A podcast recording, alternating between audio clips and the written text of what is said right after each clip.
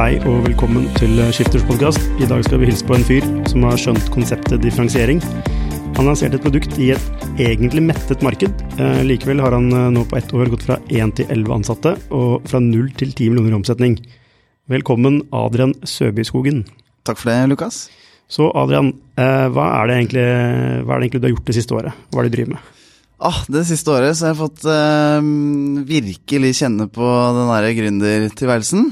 Eh, det siste året så har vi jo, eh, så jeg personlig gått fra det å være en sånn eh, lonely wolf eh, og til å ansette folk, og det er en ny tilværelse, det å bli plutselig leder og personalansvar. Eh, men egentlig da, hvis du koker det ned, så det vi har gjort er å prøve å utfordre noen etablerte sannheter innenfor marketing og, og salg. Så det har vært en utrolig morsom reise det siste året. Hvilke sannheter er det du snakker om da?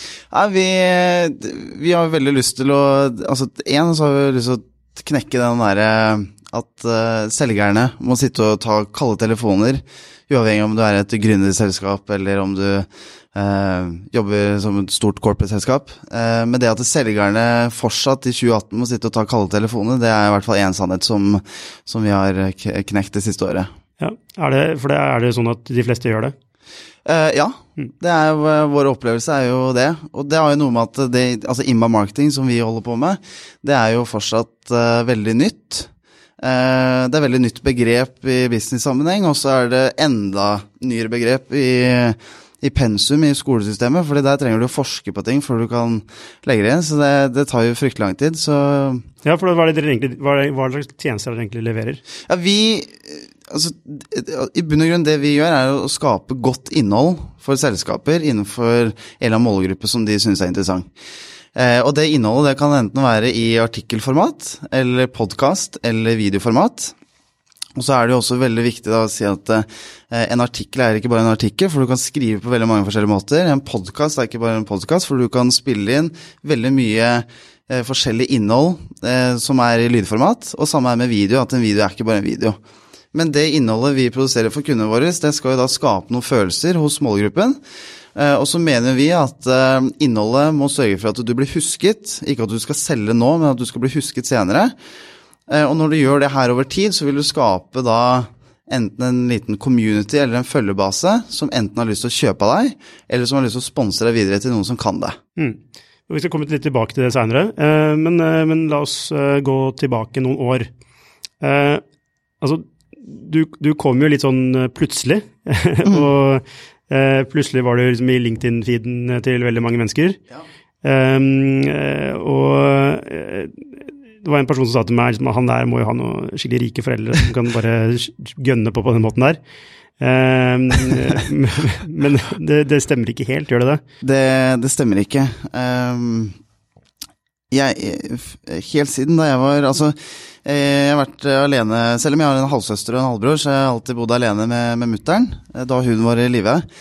Uh, og jeg gikk I de samme klærne, jeg tror det var, det var mange år, altså. Uh, og hølete gensere, og hun hadde vel ikke, hun hadde ikke noe fast inntekt, annet enn det hun fikk fra trygda. Så det å si at uh, jeg kom fra gode uh, økonomiske kår, det er, det er I hvert fall helt feil. Ja, kan du fortelle litt om uh, hvordan, ja, hvordan ba, uh, barndommen din har vært? Ja, så uh, nå skrev vi jo, man vil jo, noen ganger så vil man kalle den oppveksten jeg har hatt, da, det vil man kalle at Adrian har vært et løvetannbarn. Uh, fordi mutteren har vært alkoholiker, uh, helt siden jeg kan huske. Og jeg har ikke hatt et så godt apparat sånn familiemessig. Jeg har jo noen som jeg alltid har støttet meg på, men uh, I bunn og grunn så, så var det tøft da. Så ja, så et, uh, en historie jeg husker veldig godt var jo, jeg tror det var andre eller tredje skoledag, uh, så måtte jeg jo hente mutteren på puben, fordi jeg skulle på skolen. Så jeg, og jeg visste jo ikke hvordan man kom seg på skolen, men jeg visste jo hvor mutteren satt. Ja. Så, så det er en sånn typisk, uh, typisk dag, vil jeg si. Eh, og hele tiden da kom hjem fra at du var liten eh, og se at eh, mora di satt og drakk, og du ble jo liksom mann I huset veldig fort, og du måtte ta ja, du måtte høre på ting og se ting som du kanskje ikke burde ha sett eh, men igjen, jeg ville aldri ha byttet bort, det er jo viktig for meg å få frem, jeg ville aldri byttet bort den barndommen som jeg har hatt, fordi det gikk jo bra. Ja, ja, det, ja jo, eh, men, det, men altså, når du levde i det da, eh, altså, eh, så vidt jeg forstår, så, så, så døde moren din. Ja. Hvor gammel var du da? Da var jeg nitten, da var jeg nitten år, atten nitten år, ja. Ja. Og så har du også vært, eh, altså, du snakket om et sånt støtteapparat. Har du, på en måte, har du kun bodd hos moren din, eller har du, på en måte, bodd hos andre? Da jeg var fjorten femten år, så det var da jeg begynte på en måte å ta igjen litt da, hjemme. Fordi frem til da så har jeg bare liksom, sittet og tatt imot og lytta og liksom, latt fare gå, og så kommer jo... Så blir du jo på, sikkert litt sånn rebelsk da, når du kommer liksom fjorten femten års alderen, eh, og da tenkte jeg at det her kan jeg ikke, jeg kan ikke ha det sånn sånn her. Og da flyttet jeg til fosterforeldre, det var en veldig vanskelig beslutning å ta, eh, og der var jeg et halvt år, og så valgte jeg da å flytte tilbake på grunn av dårlig samvittighet, det er jo sånn typisk historie du vil høre fra andre løvetannbarn, hvis du har lyst til å kalle oss det. Uh, og så gikk det da en liten sånn uh, ja, F i meg da, hvis, jeg vet ikke om det var lov til å banne her, men uh, da skulle jeg bli beste selger der jeg jobbet på den tiden, og fikk spart opp penger og flyttet ut. Uh, og siden da jeg var sytten år, så har jeg bodd for meg selv, ja. Ja, for du, du droppet ut av skolen når du var sytten, stemmer det? Ja. Ja. Hvorfor gjorde du det? Jeg... Jeg hadde jo et, det var jo, jeg hadde jo en liten sånn indre sirkel som, som trodde da på Adrian den gangen, og en av dem var jo læreren min, og han mente at, at skolesystemet for meg, det er sånn som jeg husker det da, det kan hente Rune har lyst til å si noe annet, men sånn som jeg husker det så mente Rune at eh, hvis du går mer i skole nå, så kommer du fortsatt til å ikke dukke opp på mandagene, du kommer fortsatt til å komme for sent når du kommer, og du kommer fortsatt til å ikke like alle fagene, så det kan hende at en karriere innenfor salg vil passe deg bedre. Og derfor så mente han at jeg burde slutte. Så det var, jeg tror det var en kalkulert beslutning han tok der. Altså. Ja, du fant deg ikke helt i rette i, i altså, norske skolesystemet? Nei, jeg, jeg følte ikke det. Men de fagene som jeg synes var gøye, det var jo de hvor du kunne tenke litt utenfor boksen, og det var jo veldig gjerne da innenfor kommunikasjon og markedsføring. Det er litt vanskelig å tenke utenfor boksen i, som med matte og, og norsk. eh, så så det, det, det kledde meg godt da. Ja, hva, hva tenker du om eh, altså dagens skole, sånn generelt? Altså... Ja, det er et kult spørsmål, fordi vi hadde jo en, vi hadde en podcast med Jan Kåre Bauman, som er høyskolelektor på Høyskolen Kristiania, hvor jeg inviterte den egentlig for å si at uh, skolesystemet henger litt etter. Nettopp fordi det jeg introduserte meg i sted, at uh, jeg, jeg tror at vi utdanner gårsdagens markedsfører, da, fordi skolesystemet, de trenger å ta I M A-marketing som et eksempel. Jan Kåre sier det selv også. De kan ikke, de kan ikke ha det i pensum, fordi at det er ikke forsket nok på. Men så ser vi at det er titusenvis, kanskje hundretusenvis av selskaper globalt, som nå da har den metoden satt i et system, som da lykkes med det, men, men de som da tar bacheloren sin, de lærer ikke om det. Jeg tror jeg leste en artikler også om at det var en som hadde gått en master nå for bare et par år siden, ble ferdig, hadde ikke hørt om I M A-marketing i bøkene engang. Så, så jeg føler at skolesystemet henger jo etter, og kanskje det var det som også gjorde meg litt irritert. Hva, hva er det? Hva er, hva er I M A-marketing? Nei, jeg, altså, det vil jo være andre større selskaper som har lyst til å coine den definisjonen, men for oss så mener vi at I M A-marketing handler om å skape gode følelser, og at I M A-marketing handler om at du kan ikke være eh, noe for alle, men du må være alt for noen, og de noen må du sørge for å pleie gjennom en eller annen en eller annen tids, en eller annen tidsperspektiv, og så vil de da enten like deg, eller ikke like deg, og på et eller annet tidspunkt så har de lyst til å engasjere seg i selskapet ditt. Ja, så det, det du beskriver nå er jo taktikker i inbound marketing, men inbound marketing betyr vel inbound, altså at det, kundene kommer til deg. Ja, ok, så vi kan jo dra det ned dit da. Ja, ja. Så at i stedet for at du, en, en vanlig salgsorganisasjon i dag tar kontakt med kunder ut, som gjerne da er kalde, mens I M A-marketing handler om at de samme kundene har lyst til å ta kontakt med deg. Ja. Og så handler det, og taktikken handler om hvordan, hvordan få det til. Da. Ja. Ja, men tilbake, du, du droppet ut av, av skolen som syttenåring. Ja. Hva gjorde du da? Da fikk, da fikk jeg først en lærlingplass i et selskap som heter, men i Norge het den gangen StepStone. Det tror jeg også var en, en, jeg tror det er noen som har brent seg godt på den investeringen på ja, to tusen-tallet, tror jeg. Men StepStone var jo da en, en direkte konkurrent til Finn jobb, så det var en jobbportal. Og der fikk jeg en lærlingplass, og det var ganske unikt, fordi at det er ingen andre elever som jeg hørte om den gangen, eller nå i senere tid, som har fått en plass hvor du skal bli en selger i en salgsorganisasjon. Så jeg ble jo stilt på lik linje, mens de andre lærlingene, de går gjerne da til Rema tusen, eller altså, ta butikkfaget da. Så da tok jeg fagbrev i salg, som det heter, det betyr ingenting. Men eh, da jobbet jeg to år i StepStone, og jobbet med employer branding, og eh, altså, lykkes godt der. Hva, hva mener du lykkes godt der? Nei, jeg sto jo som, jeg tror da ble jeg vel atten år, da sto jeg vel for atten prosent av omsetningen til hele selskapet, og vi var vel en tjuefem stykker der. Eh, og det tror jeg var veldig vondt for noen av de andre gamle ringrevene. Hva er det du gjorde som de andre ikke gjorde? Nei, jeg hadde fokus på god salgsaktivitet, så den gangen så visste jo ikke jeg hva I M A-marketing var, og det var jo ikke, dette er jo, noe, ja, det er jo snart ti år siden. Eh, Men jeg var jo uredd da, så jeg bare, det var nesten litt sånn monkey see, monkey do, så jeg bare sørget for at det har masse aktiviteter. Og den filosofien har også vært med meg videre.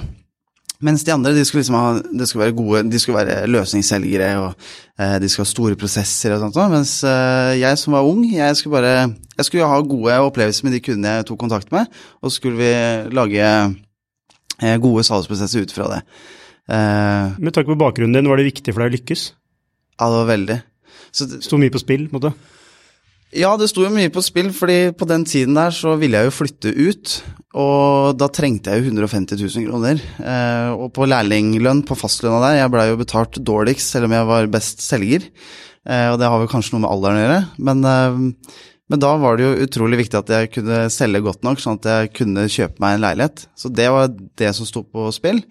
Men så var det den der, jeg har en sånn paranoia om å ikke lykkes, så jeg var jo, jeg husker da jeg startet og skulle være der som selger i to år, de hadde signert at du må ha Adrian på arbeidsplassen i to år.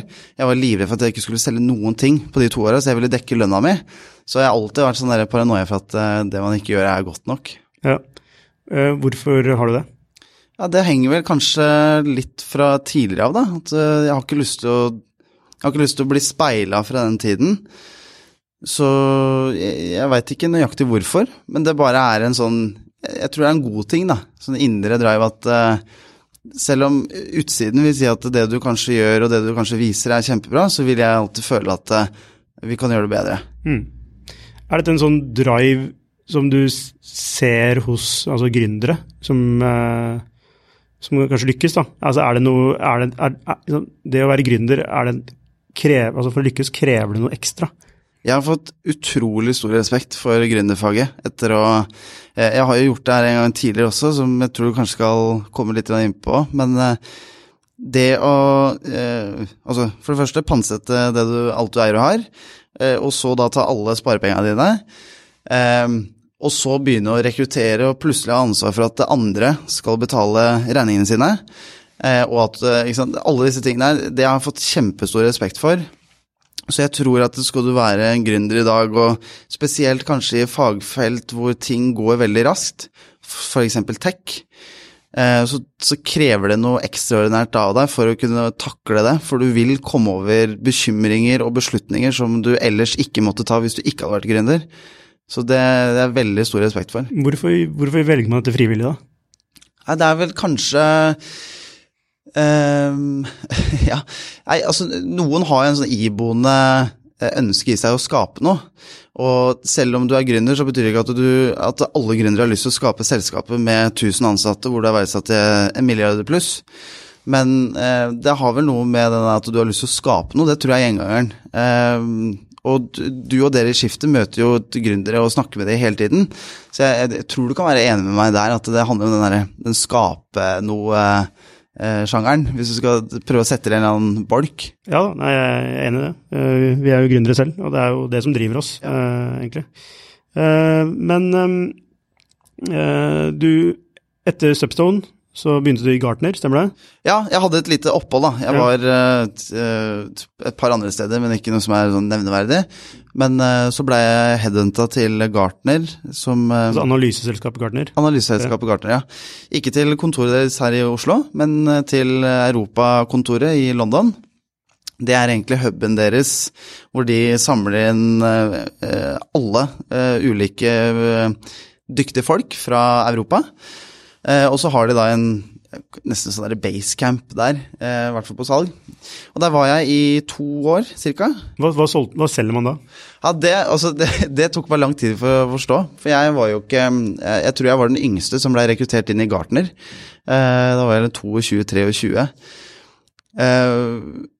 Men det de selger I Gartner, det er jo analyser, og de selger råd. Så de er jo... Det er jo et rådgivningsselskap, men de har to, de har to ben da. Ene er en, en portal hvor disse tusen analytikerne rundt omkring I verden skriver om temaer og liksom how-to-guides på hvordan en IT-sjef for eksempel skal lykkes I rollen sin med ulike prosjekter. Så den får du access til. Og så får du access til da disse samme analytikerne som skriver til å ha en, en, en sparringssession når du ønsker det. Det er en, det er en slags form for inbound marketing, er det ikke? Um, Nei, jeg vil, ikke, jeg vil ikke si det, jeg vil ikke si det, men øh, øh, altså det, det Gartner er, altså en, en av de tingene som er veldig lett å kjenne seg inn da, når en IT-sjef skal øh, reforhandle en kontrakt med for eksempel Microsoft eller Oracle eller whatever, så sitter jo Gartner, fordi at de har tjue tusen kunder, så sitter Gartner med data på hva en gjennomsnittlig kontrakt, hva du gjennomsnittlig skal betale for de tjenestene. Så en tjeneste som kunde I Gartner benyttet seg veldig av, det var jo, jeg betaler tre millioner I året for denne Microsoft-kontrakten, hva er det en annen lignende bedrift betaler? Og så går de da inn og analyserer og sier at du kan jo reforhandle, og du kan jo spare fem hundre tusen. Det er en av mange av de tjenestene som de... Ja, var det, solgte du den type tjenester, eller? Ja, ja. Så min oppgave var jo å connecte med da IT-direktører eh, I Skandinavia. Så jeg jobbet da remotely fra London, reiste over og pendla, eh, I tendensis da Stockholm, Oslo og, og København. Så hvordan, hvordan gjorde du det? Altså, hvordan connecter du med IT-direktører? Da, det, er så, det er så kult at du tar opp, for det var da jeg fikk øynene opp for LinkedIn og begynte å virkelig like den der social selling, eller hva man ønsker å kalle det. Eh, fordi I tjuetre tjuefjorten så var det ikke mange som brukte LinkedIn. Eh, fordi det er ikke så mange som bruker LinkedIn I dag heller, hvis du sammenligner. Men den gangen så var det nesten ingen, men det var veldig mange som hadde en profil der. Så jeg, I stedet for å sende ut mail til disse IT-direktørene, for de blir pitchet på opp til, jeg tror han ene sa at han ble pitchet på opp til sytti ganger I, I måneden, da er det vanskelig å konkurrere I innboksen eller på telefon. Så da brukte jeg LinkedIn, eh, og der var de mer, eh, hva skal jeg si, mer åpne for å ta imot beskjed, for det var ingen andre som sendte meldinger der. Hvordan er, var den perfekte meldingen da? Hvordan, eh, hvordan formulerer man seg? Eh, Det er jo faktisk en ting som jeg har brukt et helt år på, sammen med Telenor I etterkant da, men eh, hvis du skal formulere en, en god mail da, eller en god melding, så burde den være på cirka hundre ord. Det burde være et emnefelt som eh, bare den personen kan kjenne seg igjen I, sånn at man ikke kan gjennomskue at den er, og bare sendt til tusen andre. Første, første avsnittet I den mailen burde referere til en eller annen research som den andre personen ikke forventer at du finner, eller Eh, ikke forventer at du bruker, og så må den researchen du bruker da være I samsvar med det andre avsnittet på to setninger, som er hvorfor du ønsker å ta kontakt, og hvorfor da, altså den gangen Gartner var relevant, og avslutte da med hva slags nye ideer du har lyst til å dele, og da spørre om, kan vi sette en halvtime? Mm. Eh, mens da det alle andre gjorde, det var, hei, vi er Gartner, vi har lyst til å fortelle hva vi holder på med. Ja. Mens eh, måten jeg gjorde det på, det var... Jeg synes det er veldig interessant det, det du gjør innenfor ABC, eller veldig gøy at du er en ny IT-direktør, og de første hundre dagene er viktige, og så kommer da liksom, dette er Gartner. Mm. Um, og det tar vi også med oss når vi driver med her I Compage. Ja, du, jeg fikk jo en mail fra deg I syvende mars I fjor. Ja. um, kan vi lese den opp? Ja. Uh, og da titlen var «Deres måte å hjelpe på». Uh, altså... Lukas, mens jeg leser om uh, skifter, leste jeg med stor interesse om hvorfor dere eksisterer, og om at dere ønsker å fremme startups I Norge. Det inspirerte meg, og jeg følte meg nødt til å ta kontakt. Jeg er en startup selv, og jeg hjelper andre selskaper med å gå fra null til hundre på kortest mulig tid gjennom møtebooking og digitalt salg. Jeg har lyst til å se på mulighetene for å annonsere hos dere, dele mine ideer, deres community, kanskje utvikle dette seg til noe større på sikt. Det er en veldig bra mail, ja. Altså som, som uh, fordi du, uh, man, uh, man tilbyr noe, da, på ja. Man, man kommer med noen verd, form for verdi. Absolutt. Det er liksom ikke bare en ren, en ren, rent salg. Nei, og, og mm. dette er det som har irritert meg da, uh, lenge, det er det at uh, uh, salg og marked for hvermannsen, tror at den første delen av salgsprosessen handler om å selge produkter eller tjenester. Men jeg er helt overbevist om at det du egentlig skal gjøre i første del, det er å demonstrere at du er verdt å bruke tid på. Fordi at når vi booker møter, eller hvis jeg ber deg om å svare, svare meg på en mail, det jeg egentlig spør om, kan du være sånn sette av litt grann tid? Og vi vet at tid er det aller viktigste for oss, og vi vet med alle de nye vanene vi eh, tilegner oss, så vet jeg at hvis, hvis det, det tar meg to sekunder å laste ned en nettside, så gidder jeg ikke gå jeg ut. Hvis, det, hvis, det ta, hvis jeg føler at jeg ikke får noen verdi igjen for å stå og vente et eller annet sted, så går jeg et annet sted. Og sånn tror jeg det er også hvis du ringer, sender en mail eller eh, poster en video eller hva enn det er. Hvis du ikke gir verdi igjen for den tiden du ber den andre personen sette av, Så er, så er den transaksjonen i ubalanse, og du vil aldri vinne. Så du må, du må demonstrere verdi, som igjen da skaper motivasjon, for du må skape motivasjon hos den andre, til ja. Å faktisk uh, bruke tid, eller til å vente, eller til... Ja, men, ja. men, men jeg, jeg tror at det bunner ut i tid, da. Mm. Så hvis, uh, når en selger da, for jeg, det er mange som har pitchet på meg i det siste, uh, og de forteller om hvor fantastiske tjenester de er, hvor gode de er på som, det kan være rekruttere, det kan være andre softwareløsninger, whatever. De launcher alltid ut i hva de holder på med. De forteller aldri om hva Compage er, og det er noen som til og med ikke vet at vi har en videoserie med førti episoder. Og hvis du skal booke et møte med meg da, så vil jeg gjerne at du har giddet i hvert fall sett på en episode, sånn at du skjønner hva slags selskap vi er. Når du ikke gidder å, å bruke den tiden engang, så, jeg, så tror ikke jeg at jeg får noen verdi ut av den timen du skal sette, for da må jeg bruke tid på å forklare deg hvem vi er, men det ligger masse informasjon ute. Mm. Eh, og det tror jeg spesielt, i hvert fall den gangen og nå, at de, de direktørene du skal ta kontakt med, de har ikke tid til bullshit. Du må komme til poenget, og du må vise at du er verdt å bruke tid på. Mm. Du, etter Gartner, så, så ble du hentet inn til en oppstarts, et oppstartsselskap. Ja. DocuMaster. DocuMaster, ja. Vi har hatt en, til, ja, vi har hatt en episode om DocuMaster og Paul Reinert Bredvei, som er ja. En av gründerne. Så den kan du sjekke ut hvis du søker i arkivet vårt. Hva er DocuMaster, og hva var rollen din der? Så DocuMaster er et... Altså, de vil helt, nå kan jo de få lov til å fortelle selv hva de er i dag da, men den gangen, for dette er en to år siden, så var DocuMaster et dokumentasjonsforvaltningsselskap. Så de hadde et, de har fortsatt en, en arkivkjerne som kan koble seg på andre systemer, som gjør at du da, hvis du sitter og jobber i et internett med SharePoint, eller hvis du sitter og jobber med et annet dokumentasjonssystem, så kan du enkelt da ta det, det materialet som er arkivverdig, og da sende rett inn i kjernen. Og så blir det arkivert da i henhold til noen standarder og, og lover. Som for meg var veldig tungt. Eh, ikke sant? Det å ta en ikke skoleflink gutt og begynne å jobbe med arkiv og lover og regler, det var, det var tøft. Men jeg synes salget var moro. Så da Paul kontaktet meg, da, det var da jeg flyttet fra Gartner, og da tenkte jeg at det jeg kan på salget her, det kan jeg lære bort. Så jeg flytter tilbake til Norge, hadde minus på Mastercard og måtte bo på liksom, promperommet til fatteren. Uh, og så plutselig så ringer jo Paul og sier at uh, hei Adrian, jeg skal starte sammen med en annen gruppe DocuMaster, har lyst til å være med. Så sier jeg at du, du kan ikke kjøpe meg, men du kan leie meg inn, for jeg, jeg har lyst til å være gründer selv. Så de første seks månedene så leide jeg meg inn, og så ble jeg jo en del av co-founder-gruppa selv, og hadde eierinteresser der og ble ansatt. Men min rolle var egentlig å bygge hele salgsorganisasjonen i DocuMaster, og ta det da fra null til hundre på kortest mulig tid. Og det gjorde vi gjennom og, og kun fokusere på en målgruppe, og det var offentlig sektor, og spesielt da kommunesektoren. Hvorfor valgte dere så smalt? Fordi kommunesektoren hadde, det var en veldig god product market fit, fordi kommunesektoren er nødt til å arkivere etter ja, det er noen standarder og lover som de er nødt til å følge, og det å arkivere er en av de. Og, de, og vi så at det var ingen gode løsninger, eh, det, det var ingen gode løsninger for kommunesektoren å digitalisere gammelt papirmateriale.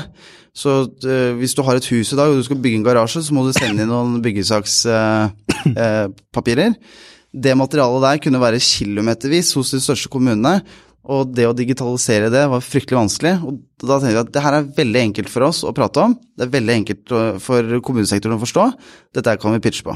Ja, så du, da skulle, du skulle pitche på dette, um, og hva var strategien din, og hvordan gikk det? Strategien der var å eh, komme i kontakt med absolutt alle eh, arkivledere eh, og kommuneledere eh, det første året, og det var ikke nødvendigvis for å selge, fordi de jeg jobbet med, de, ville, de trodde at salgsprosessen var så enkel som at dette er DocuMaster, her har du et tilbud, og så venter vi på kontraktene. Så sa jeg at det er helt feil.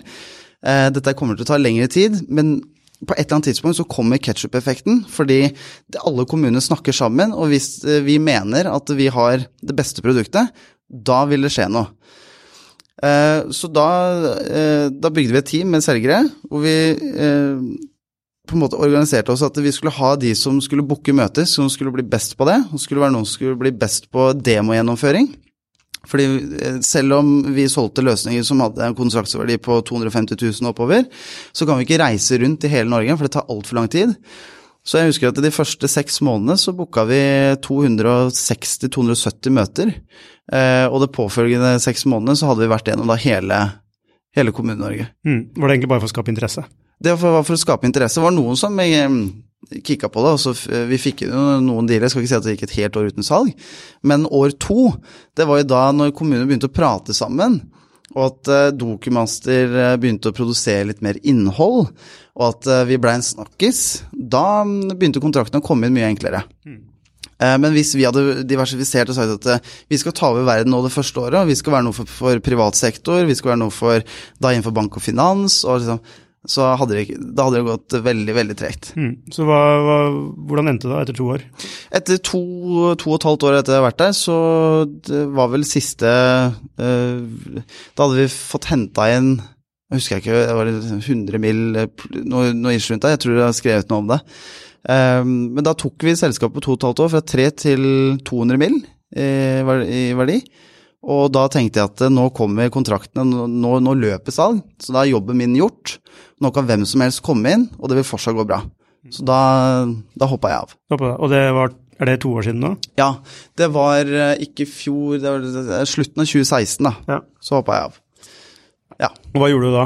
Nei, da tenkte jeg at eh, nå har jeg lyst til å begynne med den gründerdelen igjen, så da eh, tilfelligvis så fikk jeg et oppdrag sammen med Telenor, som da ble et av deres største salgsprogram de siste ti årene, og da jobbet jeg som konsulent for å hjelpe da alle, alle forhandlerne i business til Telenor, fra Sørlandsparken i sør helt opp til Alta i nord, eh, og forstå da god salgsaktivitet med hovedsakelig vekt på møtebooking.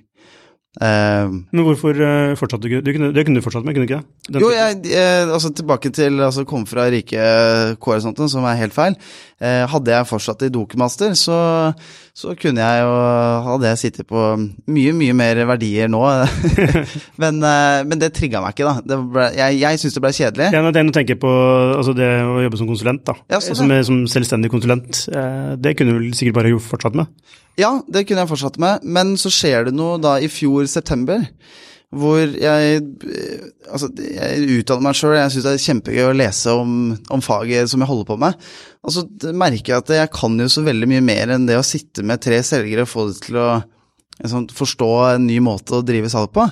Jeg kan jo bygge et byrå, og da slår det meg at den reisen, den skal dokumenteres, og det er da jeg legger ut en stillingsannonse på Finn, hvor jeg da søker etter en ninja marketeer, som er sånn helt dust å skrive, og da er det Lars da, som, som søker, og sier at han kan litt grann video, så jeg, supert, vet du hva I M A-marketing er, det klarte han ikke å stave engang, men da ble jeg med, og så lagde vi første episode av det vi kaller Norges råeste markedsbyrå uken etter. Ja, for det, det, det er en sånn LinkedIn-serie dere har, er det det? Ja. Ja, hva, fortell litt om den. Ja, den LinkedIn-serien, den handler om, eh, det er, vi må ha en karakter da, så er det tilfeldigvis meg, eh, som vi prøver da litt sånn fiksjonelt, men mest eh, dokumentarisk, vise da alle oppturer og nedturer vi har, uke etter uke, og prøver å dra da en eller annen seer gjennom eh, hva vi gjør i selskapet. Og så det de har fått vært med på nå, de siste førti ukene, det er at vi har ansatt elleve mennesker. Vi presenterer alltid de nye menneskene. De har fått lov til å være med inn i kundemøter, som er veldig merkelig. De har fått lov til å være med inn i... Podcaststudio her. Ja, podcaststudio her. Lars sitter her.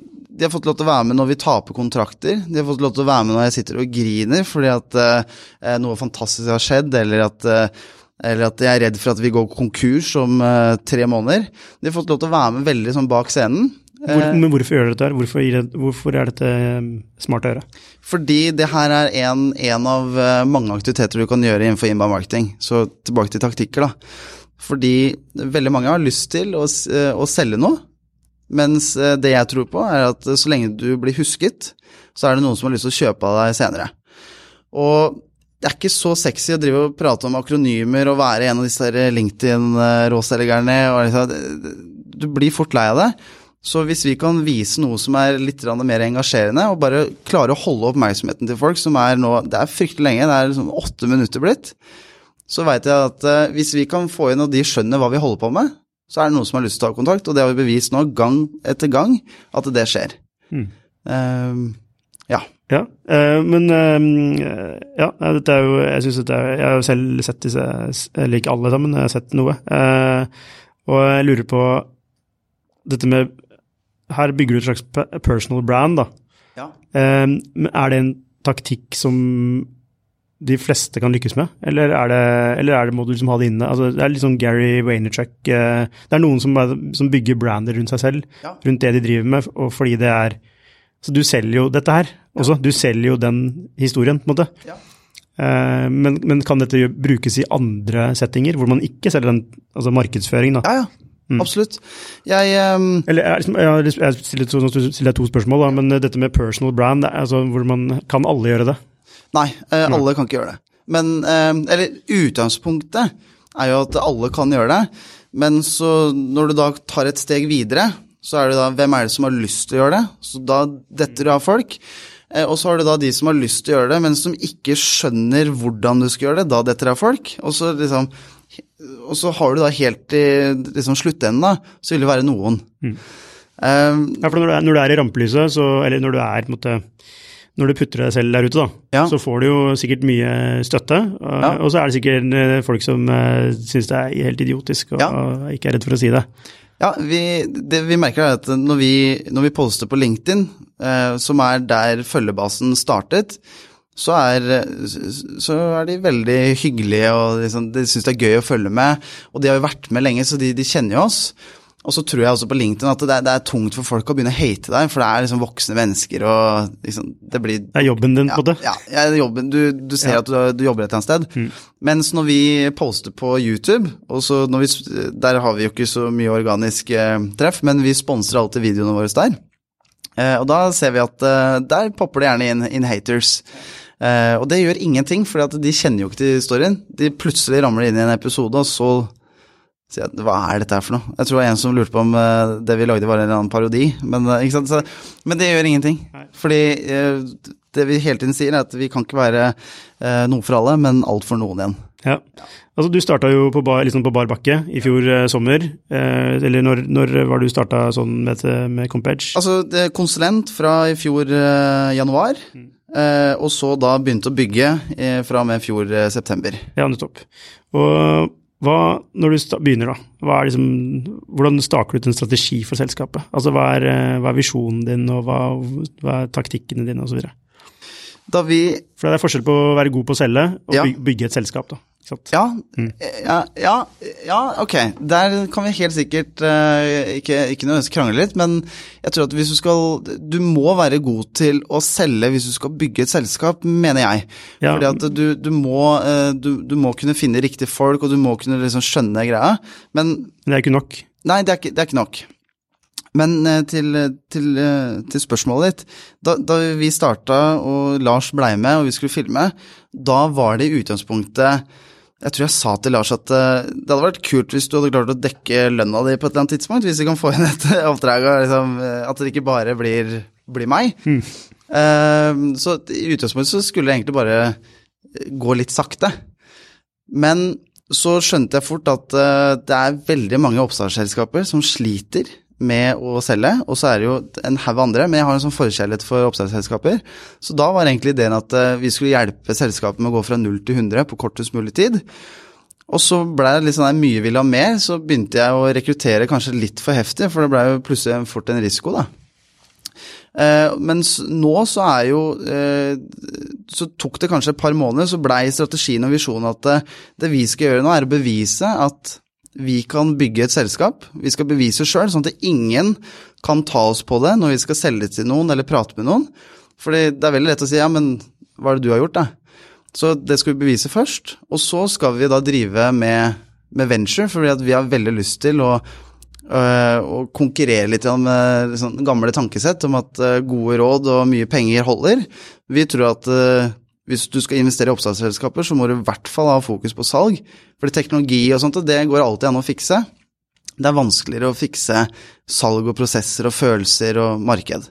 Ja, er det ja, er det? det? Så noen skulle være uenig med deg i det. Ja, det kan jeg det. Men, men, men det, det er sikkert alle er enig med deg, at det er, det er ikke nok å tenke, kun tenke produkt. Nei, det, det er jo kanskje det jeg mener, ja.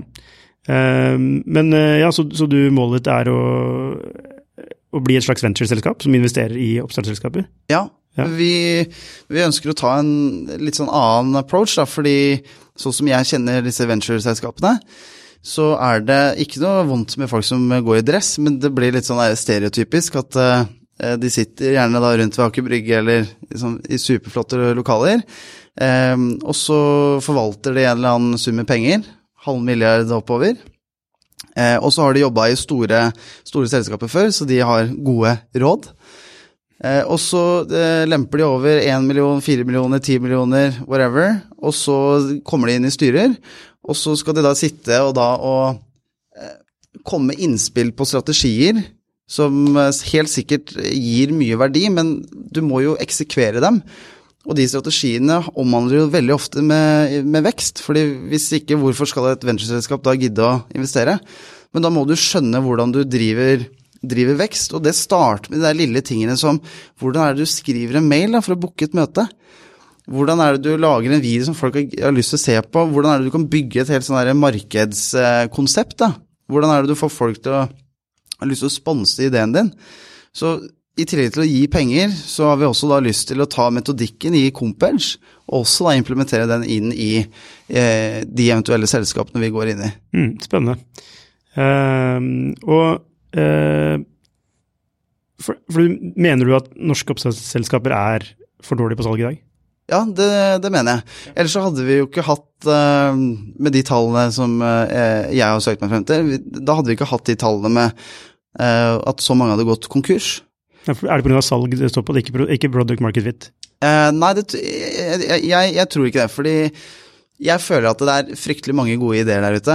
Uh, alt er kjempekult, og så er det klart at det, det er noen som er sånn, okay, det her er way off, men det er vanskelig å selge da, fordi at du starter på bånd, og det er ikke alltid du har penger, uh, og det er ikke, og jeg føler også at, de grunn, at det er mange av de gründerne som starter, de er jo ikke selgere. De, de er ikke markedsførere. Mange har en aversjon mot salg. Ja, ja, ja, ja så. mm. Så hvis jeg skal ta en sånn stereotypisk grunner, sånn som mm. jeg ser for meg, så er det en, gjerne da en, en mann som finner et lite team, kanskje det blir to-tre personer, og så skal de utvikle et eller annet, og så henter de inn kanskje noen folk på, på liksom, som C F O, eller som skal styre sjappa og, og så videre, og så mangler de da grunnleggende kunnskapene om hvordan du da tar ideen din, tar selskapet ditt og tar salg, liksom fra, fra null til hundre igjen. Da, da, eh, DocuMaster er et eksempel på det, og det, det er ikke noe kritikk, men de, de hadde jo ingen formening om eh, hvordan er det du skal selge arkivløsninger til arkivledere. Det er ikke de mest spennende folk har pratet med, dessverre. Så der igjen så var det liksom, vi var masse aktivitet, og jeg er helt sikker på at uh, mye av den jobben vi gjorde på salget er, var helt avgjørende for, for hva DocuMaster er i dag. Uh, det tør jeg si høyt, og den samme tankegangen tror jeg flere gründere trenger. de må skjønne salg. Ja, hvordan, vi har vært litt inne på det innimellom her, men eh, la oss si man er en gründer da, eh, og vil bli bedre på å selge. Ja. Eh, kan, du bare, kan du kort fortelle en strategi man bør følge? Ja. For, uh, hvordan, hvordan uh, gjør man det? Ja, så eh, nå snakker jeg gjennom et B to B-perspektiv da. Så de oppstartsselskapene som driver med consumer-ting, det er ikke det jeg liksom prater om nå. Nå prater jeg om at du har et eller annet verktøy, du har et eller annet tjenesteprodukt som skal gå til B to B. Mm. Så vil alle da selskapene, de vil alltid da ha en eller annen, en eller annen kanskje sånn fiktiv liste over hva som er key accounts. Den lista kan være på hundre, den kan være på tusen, men det vil alltid være kunder som gir deg masse penger, og som da ikke krever mye jobb fra deg. Der burde du ha en en-til-en-strategi på hvordan du da får booka møte med de og starta salgsprosesser, og der er det mulig da å være smart med hvordan du bruker e-post, smart med hvordan du bruker LinkedIn. Hvordan bruker du e-post smart? Du var inne på det da. Ja, det var igjen da å gjøre researchen din og prøve å booke møter gjennom da liksom denne, kall gjerne da, ikke formel da, men eh, dette oppsettet med å gjøre research, sørge for at du demonstrerer at du har vært å bruke tid på, forklare veldig kort hvem du er og hva du holder på med, og så da liksom spørre om noe som er enkelt å gi, og det som er enkelt å gi er å bli sponset til en som du burde ta møte med, eller sette en halvtime på telefon. Sånn, mm. Bare få en fot innenfor døra. Så du må ha en call to action, en eller annen, et eller annet mål med den medposten, og det er å booke et møte. Ja, Men, men igjen, du må, du må skjønne at du må spørre om noe som er lett å gi. Det noen grunner gjør er at de sender over en presentasjon, og så sier de, hva synes du om disse sytten slidene? Det er ikke lett å, å liksom, du spør meg om å bla gjennom sytten slider, jeg gidder ikke å svare deg en gang. Så det å skjønne hvordan du kan gjøre sånn mikroaktiviteter, utrolig viktig, og det må du gjøre hele tiden. Du kan ikke... Du, du kan ikke liksom kaste bort til timer på å gjøre andre ting hvis målet er liksom vokse. Og så må du begynne å eksperimentere med... Eh... Det er bare, bare så jeg, jeg for å avbryte deg, men eh, det var en som hadde en sånn bra analogi på det. Altså du, når du møter en, en person eller en dame eller en mann eh, på en bar, så er det liksom ikke det første du spør om eh, om man skal gifte seg. Nei, jeg har gått vei. Ja, det var fint. Altså det er en, det, det er en prosess i forkant der da. Ja. Eh, men ofte så går man jo rett på det, skal vi gifte oss? Ja. Eh, forstår jeg det riktig? Ja, ja, ja. Mm. ja, ja, ja enig.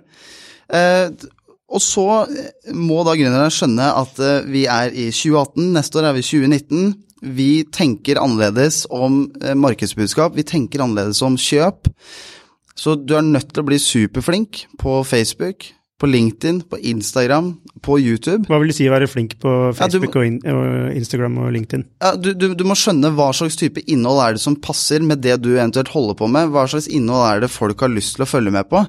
For, hvordan finner du ut av det?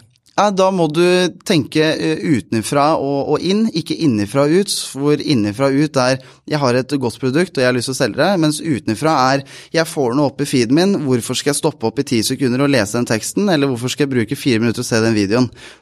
Her, her må det være en eller annen story da. Den klarer jeg ikke å dra deg gjennom nå på liksom de siste minuttene, men det må du skjønne, og så må du skjønne konteksten på de ulike plattformene. For eksempel YouTube, når vi sponsorer en video på YouTube med det innholdet vi har, som er langformat åtte minutter, så siste kampanjen vi kjørte nå, så var det førtifire tusen visninger på en video, og eh, andelen som har sett hundre prosent av den videoen er treogtredve prosent. Det er enorme tall. Det er en reklame som avbryter deg på YouTube, og så ser du hundre prosent av åtte minutters video, hvor det er en som sitter med en, en svart bakgrunn. Altså det er, men det er fordi det er rått og ekte, og vi spiller på følelser og storytelling. Men så, så må du begynne å tenke på hva er det vi skal gjøre på innholdsproduksjonssiden, hva er det vi kan fortelle av historier som gjør at folk husker oss og som har lyst til å følge oss, og så har du den, hva er det vi kan gjøre som skaper resultater i morgen og neste uke på outbound-aktiviteter, det er utgående salg. Der har vi eksperimentert med møtebooking via podcast. Hvis du har et event, så har vi eksperimentert med møtebok, eller invitasjon gjennom podcast. Vi har eksperimentert med det, og hvis vi hadde lyst til å ta et møte med... Når du sier møtebooking gjennom podcast, hvordan foregår det? Nei, det ville vært du og jeg da, Lukas, så sier du eh, ok, Adrian, nå har vi satt oss inn i podcastrommet, du har lyst til å møte Runar Hansen i selskapet A B C. Hvorfor det? Og så eh, forklarer jeg da med mine egne liksom følelser og research, hvorfor jeg har lyst til å prate med Runar Hansen, og så vil du ha et oppføringsspørsmål igjen, og sånn vil det gå da I de neste to minuttene. Så du lager en dedikert episode til, ja. Til vedkommende? Ja, ja mm. men ikke mer enn to minutter. Mm. Eh, og den sendes ut eh, med en link og, og gjennom en e-post. Eh, vi har også eksperimentert med det å eh, sitte da I et møterom, sette opp to kameraer, og da eh, dra, eh, for eksempel, det var Handelshøyskolen B I da, ikke sant, eh, hvor, den prosessen med hvilke tanker vi gjør oss opp om hvorfor vi er relevante for Handelshøyskolen B I I en video hvor ikke vi ser inn I kamera, men du blir med da prosessen med når vi går inn på nettsiden, når Jonas igjen er partneren min, når vi driver og diskuterer liksom, hvorfor er dette god fit, og så da avslutter jeg at ok, nå fant jeg det, dette er grunnen til hvorfor vi bør ta kontakt. Den videoen sendes ut. Ok, så, men da, da sier de ikke hva det er, så de må ta kontakt for å finne jo, det? Jo, altså vi, vi sier jo ikke liksom, hva hele møtet skal handle om, men vi sier at dette er grunnen til hvorfor Compage er relevant, men det som er interessant er at det er en litt annen måte enn å bare ringe og fortelle om seg selv på, eller sende ut disse fellesmailene, eller whatever. Så, så, så dere driver med outbound, outbound marketing? Bare I nye former, ja. Fordi de, de eksisterende formene er metta. Ja, jeg tror det. Altså de som altså, klassisk til å ringe, sende e-post, sånn spam-e-post, eller ja. Altså, folk blir jo blinde for det, ikke sant? Det blir det. Ja. Og så er det ikke noe gøy for en, en, en, en gründer å tenke at jeg har nå en fantastisk idé, og vi har liksom klart å skape en M V P da. Eh... Uh, Og så, liksom, når vi har gjort alle disse flotte aktivitetene, vi, vi har tenkt på ganske mye, og så skal jeg nå begynne å ringe. Det, det føles veldig sånn at vi går tilbake I tid igjen da. Men hvis du får samme grunn til å snakke fritt om tjenesten sin I en kontekst hvor det er interessant for mottakeren, er kanskje mye mer spennende, og kanskje det også gjør at du har lyst til å gjøre flere aktiviteter. Mm. Hvordan closer du et salg? For det er en viktig del av det. Ja. Altså, en ting er å skaffe møte og få presentert, men du må jo, man må jo close, på et eller annet tidspunkt så må man jo close. Ja, så gjør du I M A-marketing riktig, så er salget allerede closet I det kunden tar kontakt. Fordi du har salgsgivere som har lyst til å si at ja, hvis du kjører en halv Nelson da, det er liksom, her har du en blå pen eller vil du ha en rød pen? Er det sånn man skal klåse? Jeg tror ikke det. Jeg tror at det er litt mer på. Hva, det skjønte jeg ikke. Nei, altså at du får avslutte salget da. Mm. Og så sier du, ja, vil du ha den pakka eller den pakka? Altså, det er litt mer komplisert før en kunde har lyst til å ta en beslutning om å kjøpe. Du har ting som at um, I et mellomstort selskap så er det minimum sju personer som er med å ta en beslutning.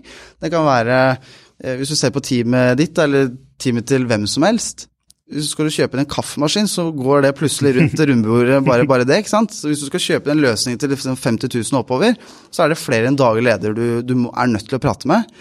Og du må gi de samme gode følelsene, og måten vi har gjort det på da, fordi det er ikke alltid vi får møte med, med sju personer, men hver eneste avtaleforslag vi sender ut, så sender vi ut en video. Og den videoen er, er godt produsert, spiller liksom humoristisk, hvor det er rask klipping og kul musikk, og så forklarer vi innholdet I avtaleforslaget, fordi det jeg vet er at når da denne daglederen skal da ta en beslutning sammen med folka sine på en eh, x antall kroner, eh, det er en signifikant sum, så vet jeg at det, da er han også nødt til å vise den videoen, og de seks andre personer som ikke kjenner oss og ikke har vært med I prosessen, får nå en følelse av hvordan er det vi ser ut, hvor er det vi jobber hen, hvem er det vi er, hva er det vi tenker på, hva har vært den tidligere dialogen. Ja, og så får du inntrykk, ja faen, de gjør noe nytt. Ja. Så, jo, men ja. Mm. Så det er vanskelig å komme med en sånn definitiv svar på hvordan er det du closer salget. De som mener at de har oppskriften eller hemmeligheten på det, ljuger, for det er ikke noe hemmelighet. Det er gode følelser, og om produktet ditt er relevant, og det gir verdi. Eh, og så er det to ting jeg tror på. En er at hvis du skal få et salg, så må det en gi business value, så det må jo det må gi noe nytte. Men kanskje enda viktigere, det er der folk eh, kanskje feiler veldig ofte, det er at det må gi personlig verdi til den eller de som tar beslutningen. Fordi noen ganger så kan det at løsningen du selger eh, gjør at den, den eller flere personer I organisasjonen eh, kanskje blir absolutt da. Sånn som da vi solgte arkivløsning I DocuMaster. Når vi, hva, hva skal vi med arkivlederen plutselig? Mm. Så du må, du må være flink med å skjønne hva er liksom personlig verdi eller personlig risiko da. Ja, hvordan kommer du rundt det? Nei, da må du tørre å stille spørsmål. Så eh, en ting vi lærte I Gartner, det var jo Når vi begynner å nærme oss og skjønne behovet, så begynner vi å stille liksom, ok, hvis vi implementerer dette her, er det noen positive ringeffekter det kan skje for rollen din? Liksom, hva er målene dine? Hva er det som står i stillingsbeskrivelsen din? Hva er det du skal oppnå i løpet av liksom, dette året? Eller hva er det som skjer med deg og teamet ditt med dette prosjektet? Uh, så det er å liksom stille gode spørsmål, og så må du være utdannet nok, da. Ikke nødvendigvis akademisk, men utdannet nok til å skjønne forretning. Sånn at hvis jeg pusher det produktet her med det budskapet, så tror faktisk den beslutningstakeren at jeg tar fra den jobben.